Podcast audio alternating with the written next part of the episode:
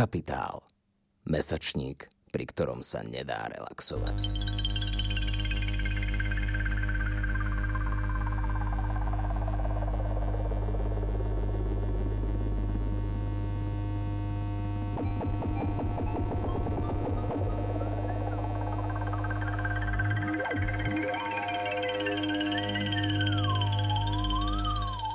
Dobrý deň, počúvate filmový Capitalx, podcast angažovaného mesačníka Kapitál. Moje meno je Matej Sotník, som šéfom filmovej rubriky Kapitálu a vo svojom podcaste vám budem predstavovať nové slovenské či zahraničné filmy, ktorých režiséri a režisérky sa neboja byť politickými, podvratnými, radikálnymi či inovatívnymi vo forme aj v obsahu. O tom, čo stimuluje medzinárodný audiovizuálny priestor, či ako nové filmy rezonujú a glosujú našu problematickú súčasnosť, sa budem rozprávať s filmovými profesionálmi, expertmi a expertkami.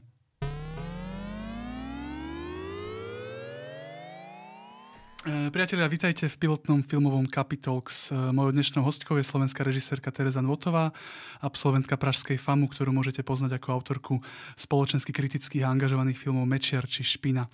Tereza patrí k najvýraznejším talentom nastupujúcej generácie mladých slovenských filmárov. Pohybuje sa na pomedzi žánrov, jej autorský názor je vyhranený, jej filmy majú veľký medzinárodný ohlas.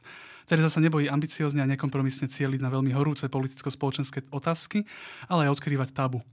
Najnovšie ste mohli vidieť v premiére na ČT jej krátky dokumentárny film New York v čase korony, o ktorom sa budeme dnes rozprávať. Vítaj Tereza, som veľmi rád, že si prijala pozvanie do nášho podcastu. Ahoj, aj ja som rada, to znie dobre, čo si prečítal. Uh, veľkú časť karantény si prežila v New Yorku, svetovej metropole, ktorá je doposiaľ najviac zasiahnutá COVID-19. Cestovala si tam v dobe, keď pandémia v západnom svete len začínala. Čo všetko si vtedy o nej vedela a čo bolo tvojou motiváciou vycestovať?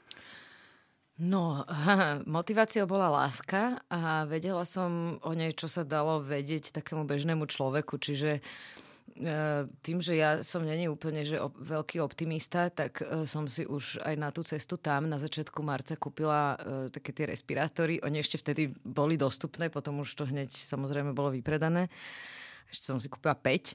A som myslela, že tak to mi stačí na, na takú epidémiu. Ťažko sa to ráta, že koľko respirátorov tak človek potrebuje. No, ale vedela som, že minimálne na tú cestu tam a na cestu späť, hej, a potom, že nejaké proste tri uvidí sa, že bude možno potrebovať. A keď už som tam letela, tak to bolo také zvláštne, lebo uh, lietadlo bolo dosť prázdne, že tam bolo naozaj úplne, že neviem, 5 ľudí alebo čo. A, ale keď som tam prišla, tak New York bol ešte taký úplne, že keby sa nič nedialo. Sice akože už boli, počítali sa e, nakazení a obete a toto, ale, ale ešte všetci fungovali kina, divadla. Ešte vlastne som dokonca aj išla na nejakú Broadwayskú show, kde to bolo úplne narvané. A hovorila som si, lebo taký pán vedľa mňa kašľal, tak si hovorím, no, tak toto asi nebude v pohode. A potom naozaj za pár dní vlastne som si čítala správy jednak z Európy, ktorá úplne že začala zatvárať všetko a pritom mala menej prípadov, než mal New York. Mm-hmm. Tak vtedy sme si povedali, že asi to úplne není OK, čo sa tu deje v Amerike, že, že vlastne ako keby tie autority na to nereagujú, aj keď tie čísla sú o mnoho horšie a tým pádom musíme sa nejak ako individuálne rozhodnúť a tak sme sa rozhodli si dať takú akože karanténu, nie že by sme vôbec nevyšli z domu, ale išli sme maximálne nakúpiť alebo sa prejsť po našej štvrti, ale už sme nechodili nikam metrom alebo tak. Mm-hmm.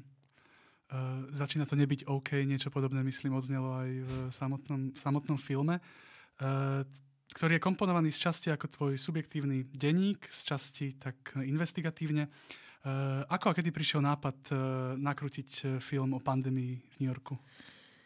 Ten nápad musím priznať, že nebol úplne môj, lebo ja som tam bola zabratá vlastne do prípravy filmu, ktorý idem teraz točiť za mesiac. A, a tak som vlastne na to ani nepomyslela. Bola som v karanténe. Uh, vlastne tam, keď som v New Yorku, tak tam žijem so svojím teraz už manželom.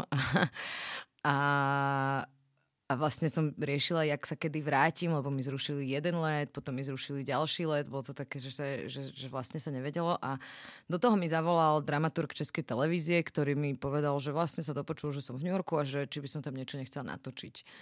A ja opäť, no tak nemám tu techniku ani nič, ale potom ma napadlo, že mám perfektného kamaráta Peťa, ktorý má jednak motorku, čo je super, lebo človek nemusí jazdiť metrom a po druhé má foťáky, lebo je fotograf. Takže sa to tak spojilo a povedal som si, OK, vlastne není to úplne akože že ma, mala by som asi niečo spraviť, keď som tu v takomto čase, na takomto mieste a, a zároveň viem, že to môže byť aj osobné, pretože neexistuje človek, ktorého by sa to nedotklo, tá pandémia. Tak, tak som do toho išla s tým, že začnem točiť a uvidíme, čo sa stane. Mm-hmm. Aj tie zábery uh, z GoPro a celé to, ako si zaznamenala New York počas pandémie, sú v niečom ako vlastne strašne zaujímavé vizuálne a výborné. To bolo aj tým, že on si zrovna požičal z obchodu t- takéto 360-kové mm. GoPro, ktoré potom musel vrátiť, lebo prišiel o prácu a bolo to proste... bolo to drahé, mm. ale Uh, ale stihli sme na to natočiť tieto zábery a, a tiež, no proste tieto veci vždycky, že človek potom sa zamýšľa na to formou, že ak sa dlho premýšľa neviem čo, no my sme robili s tým, čo sme akože mali k dispozícii, mm. lebo nič tam nebolo. Ale uh, New York sa nedlho po tvojom príchode začal dynamicky premieňať. Mesta po celom svete stratili svoje základné funkcie, verejný priestor bol vyprázdnený a budil dojem apokalipsy. Nie iba v New Yorku, ale mm-hmm, o to viac mm-hmm. uh, tam. Uh, ako je to vidieť aj z tvojho filmu, ty si vlastne ten urbánny priestor tak úplne neopustila, alebo si v ňom proste nakrúcala. Uh, aké emócie v tebe zanechával New York zachvátený pandémiou? Hm, tak ono sa to tak miesilo samozrejme, lebo v istom zmysle to bolo aj v niečom také príjemné sa prechádzať tými ulicami, ktoré boli zrazu úplne tiché a pozerať sa na tie okná, za ktorými žili tí ľudia a vlastne uh, sme chodili na také prechádzky do tej štvrti a človek zrazu pochopí, ak strašne potrebuje tú prírodu. Som chodila na také jazero, kde bolo asi 80 korytnačiek. Vždycky, keď bolo slnko, tak vyliezli z toho jazera na také tie brvná tam. A to bol pre mňa highlight dňa, samozrejme, korytnačky v jazere. Takže akože boli tam aj také v tom primiesene príjemné pocity aj z toho, že vlastne sa zastavili tie továrne a tie lietadlá a, a tak ďalej a ja som dosť trpela posledné roky environmentálnou úzkosťou, mm. takže, takže v, v niečom mi to tak ako odláhlo divne, ale zároveň samozrejme, keď sa človek ponoril do toho, čo, čo sa deje za tými dverami nemocníc, tak, tak to zase na mňa spadlo uh, iná ťažoba, lebo a to som zistila vlastne až vďaka natáčaniu toho dokumentu, lebo človek to nevidí, proste doma chodí po ulici, nevidí to, ale, ale keď som sa začala baviť s tými sestričkami a s tými ľuďmi, ktorí sú naozaj v tých nemocniciach, tak to znelo úplne, že horšie než z akéhokoľvek hororu. Dobre, hovoril si o tých korytnačkách hey. Eh, a, a, a, a o, o takom ako keby užívaní si aj toho času. Uh, mnohí ľudia uh, mm, keby si aj oddychli mm-hmm. počas tej pandémie. Aj, eh, aj sa to teraz tak vlastne medzi mnohými ľuďmi zdieľa taká skúsenosť takého keby mm-hmm. oddychu, ktorý nastal. Vznikli také tie hashtagy sme v tom spolu a mm-hmm. stay home, ktoré ale uh, na ktoré sa dá pozerať aj tak, že boli do nejakej miery reduktívne v tom, ako nie každý mohol ostať doma. Mm-hmm. Niekto musel ako keby byť v tej tzv. prvej línii. A ty si sa rozhodla vlastne vystúpiť akoby z tej komfortnej zóny e, takisto v prospech nejakého vyššieho záujmu, mm-hmm. ktorý je dneska ako keby zmotnený v tom, v tom filme, ktorý vlastne uviedla Četečka v premiére pred týždňom a v podstate Aké to bolo vlastne vychádzanie z tej, z tej komfortnej zóny a ak, ako silný pocit, uh, pocit to bol, keď už uh, si vedela, že, že, že, že, že treba? No, tak bol to zvláštny pocit, lebo sa vo mne presne miesilo to, že jednak akože som bola rada, že už som idem preč z domova a z toho online priestoru, lebo proste tráviť 10 hodín za obrazovkou a na telefonátoch je fakt akože na hlavu. A ja som proste musela pracovať, ja som moc nemohla si oddychovať, keďže som pripravovala ten film a všetko. A zároveň som sa aj trochu bála, lebo tak ten New York bol naozaj plný tej korony a človek to mohol chytiť kdekoľvek, takže tam, tam to, čo sme my robili tam a to, keď som sa vrátila sem späť na Slovensko, sú jak dva svety, lebo ja som tam fakt umývala každú paradajku v mydlovej vode, predtým, než som ju dala do chladničky a fakt sme akože si dávali bacha, lebo keď som počula, jak mi tie sestričky rozprávajú, že čo to znamená dostať koronu, že to není len, že dostaneš nejakú chrípku, pokiaľ si zrovna ten, ktorý nemá ten priebeh v pohode, ale že to u, u nej na intenzívke znamená aj to, že ti prestanú pracovať vnútorné orgány, proste zrazu strašne natečieš vodou o 60 kg, musíš tráviť 16 hodín e, tvárou na vankúši dole a proste tí ľudia sa často nemohli ani rozlúčiť so svojou rodinou, pretože proste nevyzerali ako oni, hej, čo, čo, čo je úplne z nejakého hororu strašného. Takže áno, bála som sa, ale na druhej strane som si hovorila tak ako som filmárka, to, toto robím a kedy inokedy to mám robiť, než keď sa deje takáto situácia, že vlastne na čo potom som, keď čo budem robiť retro, retrospektívne filmy a keď to bolo za korony, keď dôležité je to svedectvo natočiť teraz a hovoriť o ňom teraz a hlavne aj takto ako keby inter, cez, kon, cez kontinentálne kvôli tomu, že u nás tá korona vlastne skoro nebola mm. a, a ona sa môže hoci kedy vrátiť a hoci kedy to tu môže byť také strašné, ako v tom New Yorku, pokiaľ sa budeme utvrdzovať v tom, že však to musíme premoriť a proste však to bude v pohode a korona je nič a, a, a zrazu sa ocitneme v situácii, keď čo Taliansko alebo New York, to by som nechcela, tak akože ak k tomu som mohla nejak prispieť, tak takto. No. Hej, nadhodila si keby tú pandémiu v Európe alebo mimo Ameriky. E, po vypuknutí pandémie sa na Slovensku ozvali niektoré relevantné hlasy o tom, ako je možné, že sme tak rýchlo naskočili na vlak tých opatrení proti šíreniu covidu.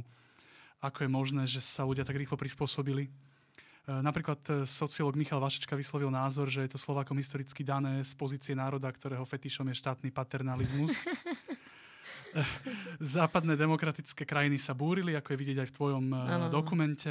Ako vnímaš to, že nám v tomto prípade pomohla naša národná submisia?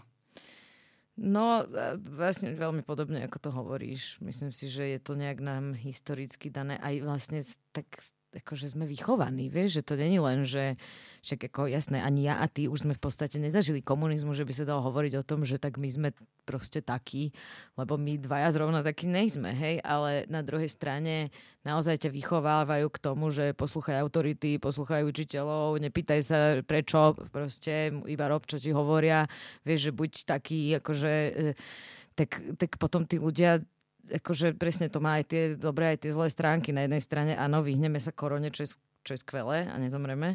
Na druhej strane, e, keď sa tu naozaj dejú nejaké ako neprávosti, keď sa ubližuje druhým, keď, e, keď vlastne ten štát akože ide proti svojim vlastným ľuďom, tak sme není schopní sa ozvať, pretože práve uh, ideme automaticky na to, že áno, autoritám sa neodporuje, tak akože ja budem radšej ticho a čo ja zmôžem a tak ďalej. No.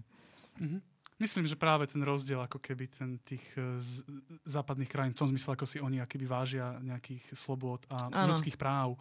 Uh, a oni sú aj vychovaní, akože keď tam v tej Amerike som, aj sa bavím s deckami, ja neviem čo, tak naozaj vidím, že oni sú vychovaní k tej diskusii. Oni proste, to není, že jak, ja si pamätám z detstva, že v triede sa hovorí len keď ti učiteľ položí otázku a vyvolá ťa, hej, tam, tam je to úplne celé naopak. Tam to je práve o tom, že ty sa musíš zapájať a z toho, ako sa zapájaš v tej diskusii, ktorá v tej triede je, tak si hodnotený, že či, si, či sa akože dostatočne zapájaš a premýšľaš a, a, a vstupuješ do toho nejak. A nie, že nakoľko si ticho. U nás proste najlepší mhm. žiaci sú tí, ktorí sú ticho. Proste to je úplne šialené. No.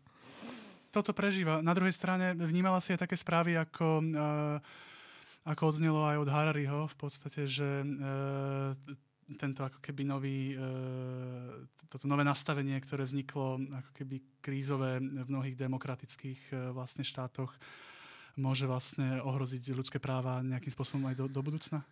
Áno, ja myslím, že sa tou koronou strašne vykryštalizovalo strašne veľa vecí o tom, že v akej spoločnosti momentálne žijeme, v akom systéme žijeme, že ak to tu máme nastavené. Jednak sme mali trošku čas nad tým premýšľať a po druhé sme mali čas si to ako keby je keď zamrzneš niečo, môžeš si to obzrieť zo všetkých strán a proste začať nad tým trošku viac uvažovať, než keď si v tom a valí sa to na teba. A teraz mám pocit, že na všetky otázky odpovedám, že no je to aj také, aj také.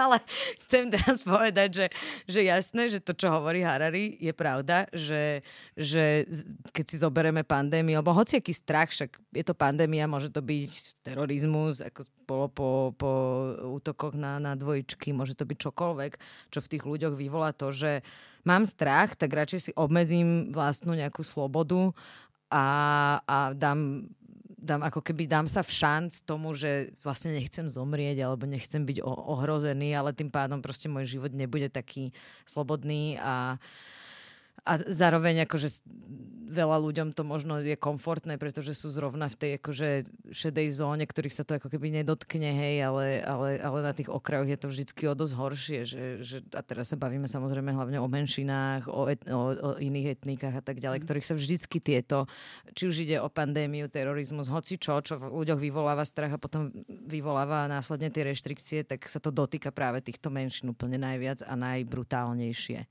No ale na druhej strane, a to je to na druhej strane, čo som chcela povedať je, že, že sa začíname všetci pýtať na to, čo je ten náš normál. Uh, buď sa chceme vrácať do normálu, alebo sa nechceme vrácať do normálu. Každému nejak začne prichádzať teraz divné, že čo ten normál je a prečo sa tam tak ako hrnieme a, a čo je ten ekonomický rast a či ho fakt ako potrebujeme tak strašne.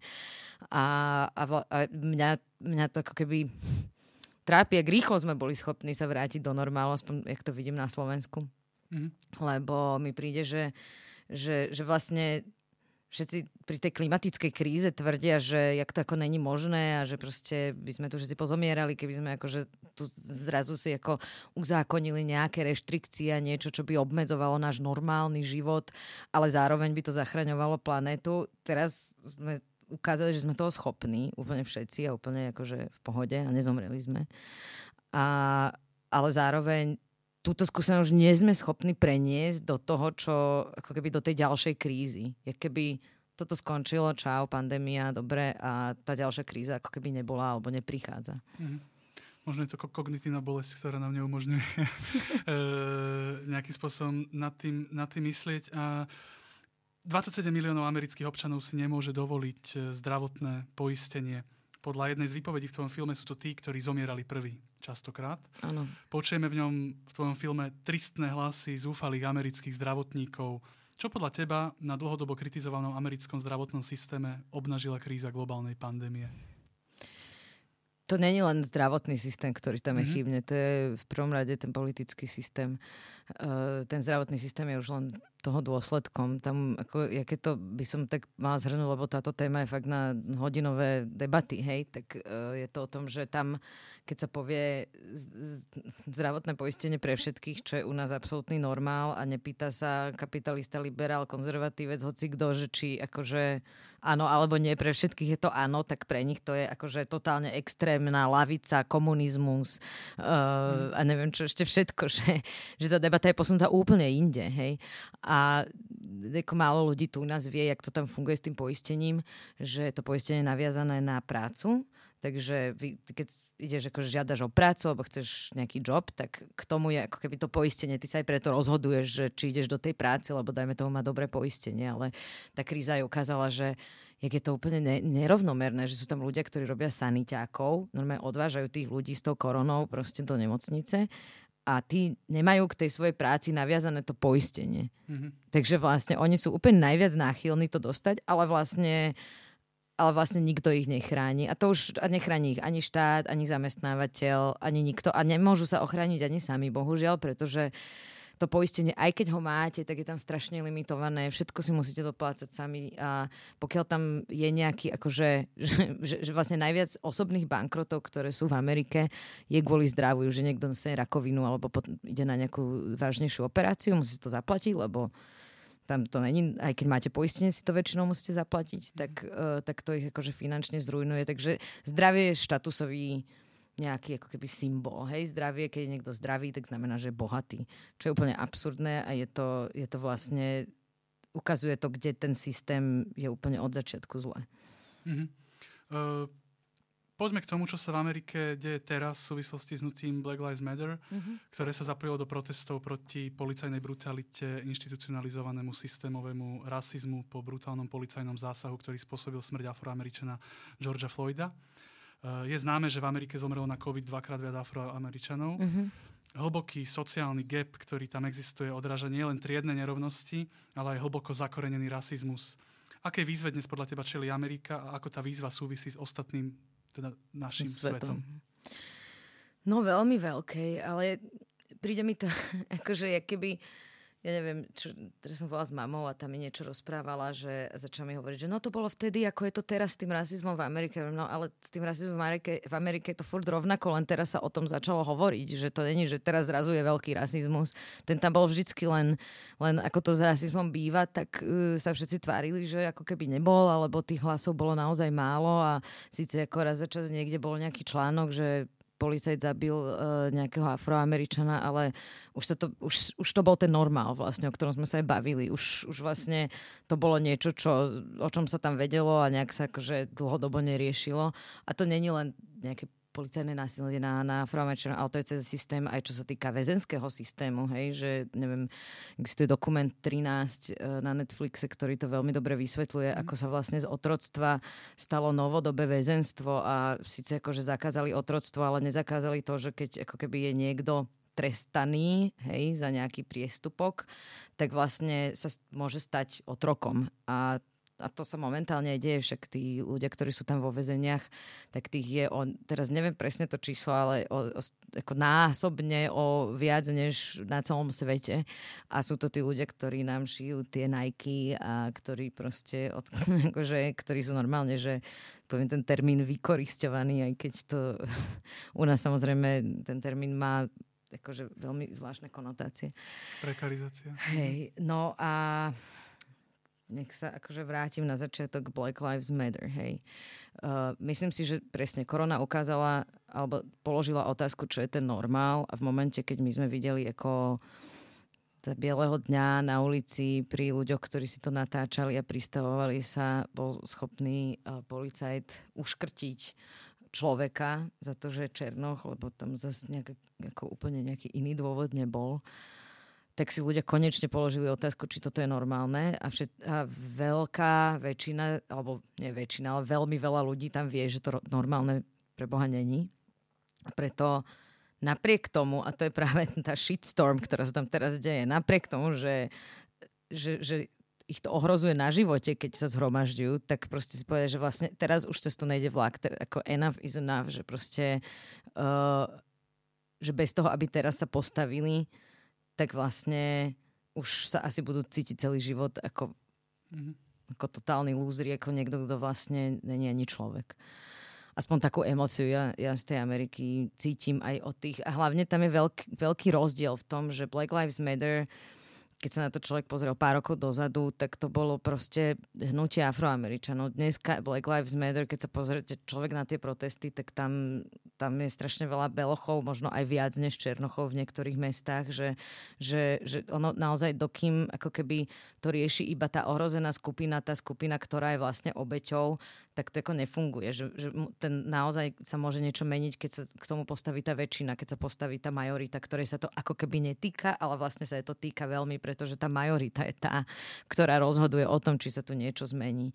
A u nás je to samozrejme vidno v analógii s Rómami, pretože tu je systémový rasizmus e, a policajné násilie, ktoré je bežne uplatňované na Romoch, ale, ale nič sa nedeje, pretože vlastne je pár hlasov, ktoré niečo hovoria, e, či už vnútri rómskej komunity, alebo od nás, akože túto, ale to, to nestačí. Proste musia sa, musia sa k tomu postaviť aj normálni, v úvodzovkách normálni ľudia a povedať si, aha, toto je môj problém. Proste som v krajine, kde naozaj tu žije proste celá komunita ľudí, celá menšina, ktorá žije, keby sme, keby proste boli pred 100 rokmi, pretože je to aj nami, pretože my ich proste do tej našej spoločnosti nie sme schopní prijať.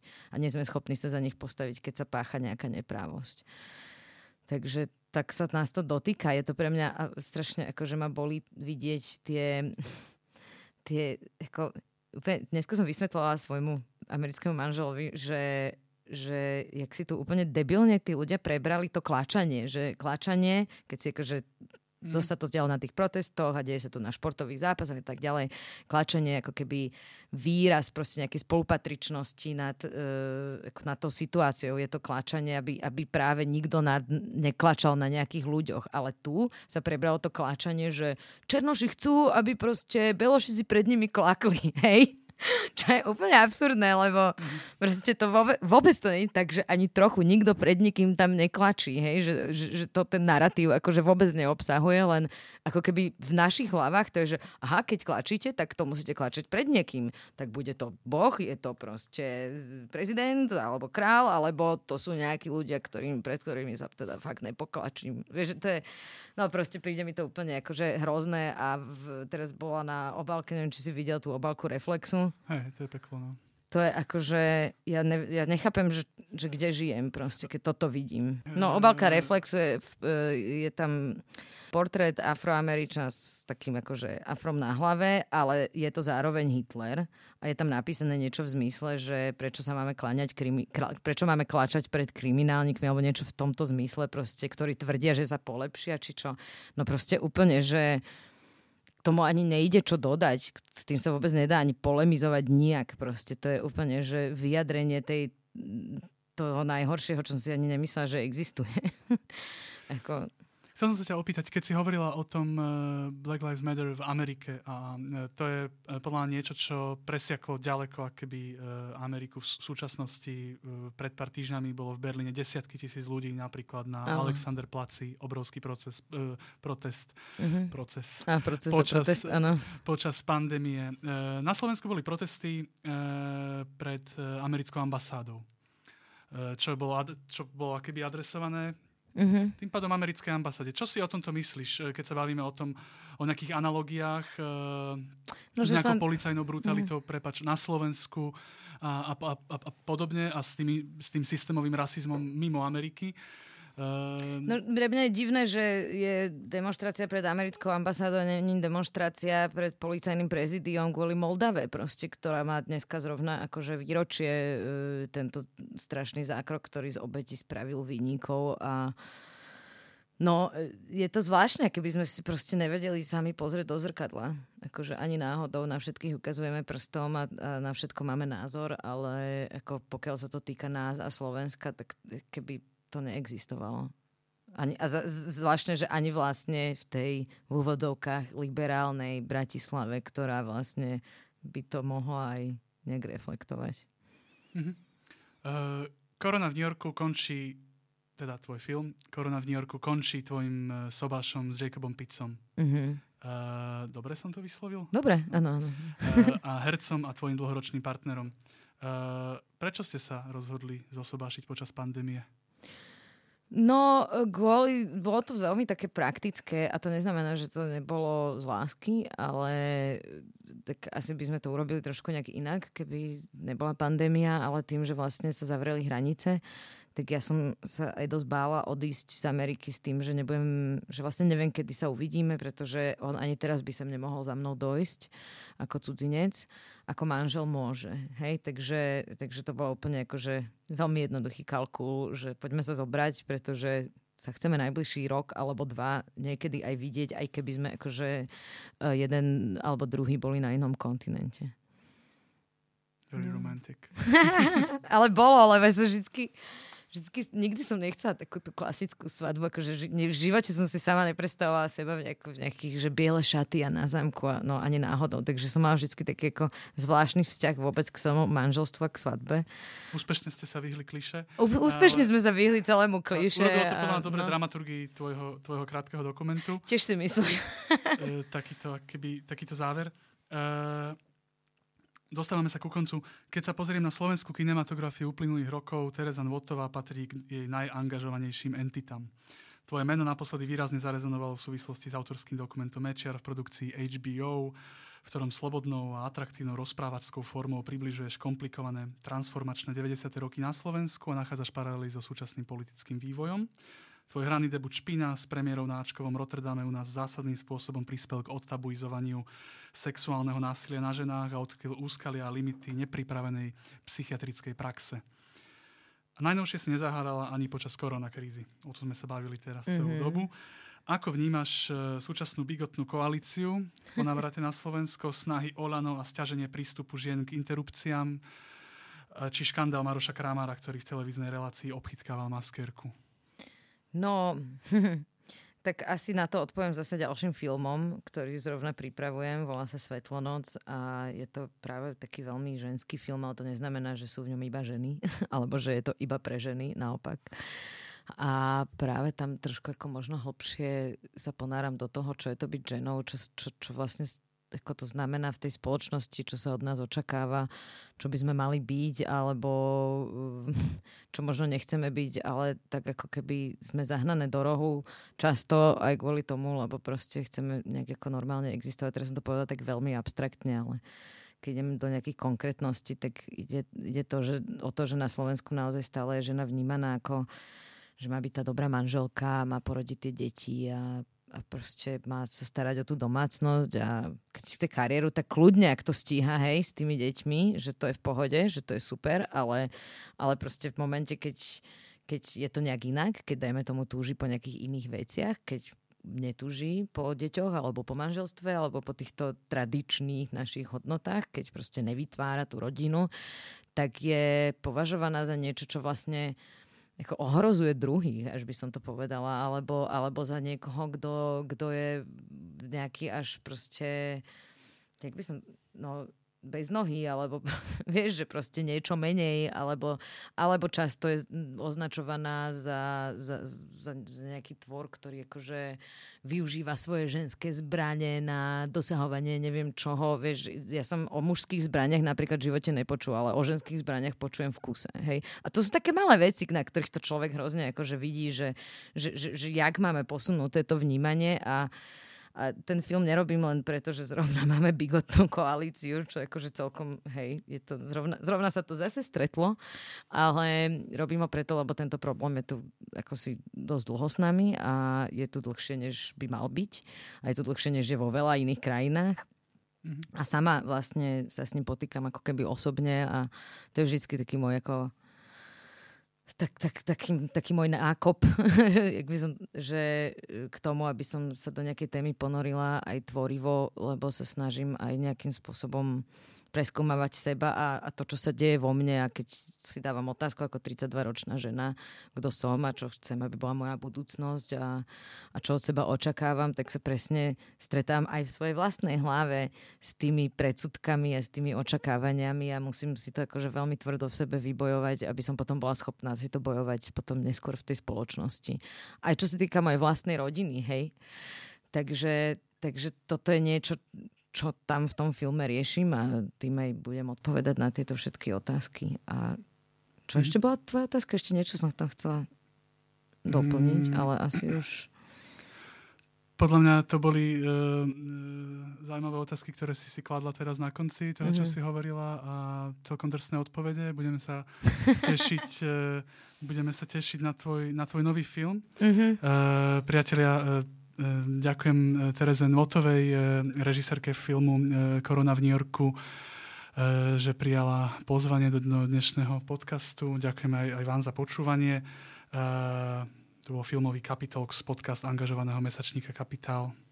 Ďakujem aj ja. Dovidenia. Počúvali ste Capitalx, podcast angažovaného mesačníka Kapitál, ktorý podporuje Rosa Luxemburg Stiftung. Viac článkov nájdete na webovej stránke www.kapital.noviny.sk, kde nás môžete podporiť napríklad objednaním predplatného. Ďakujem.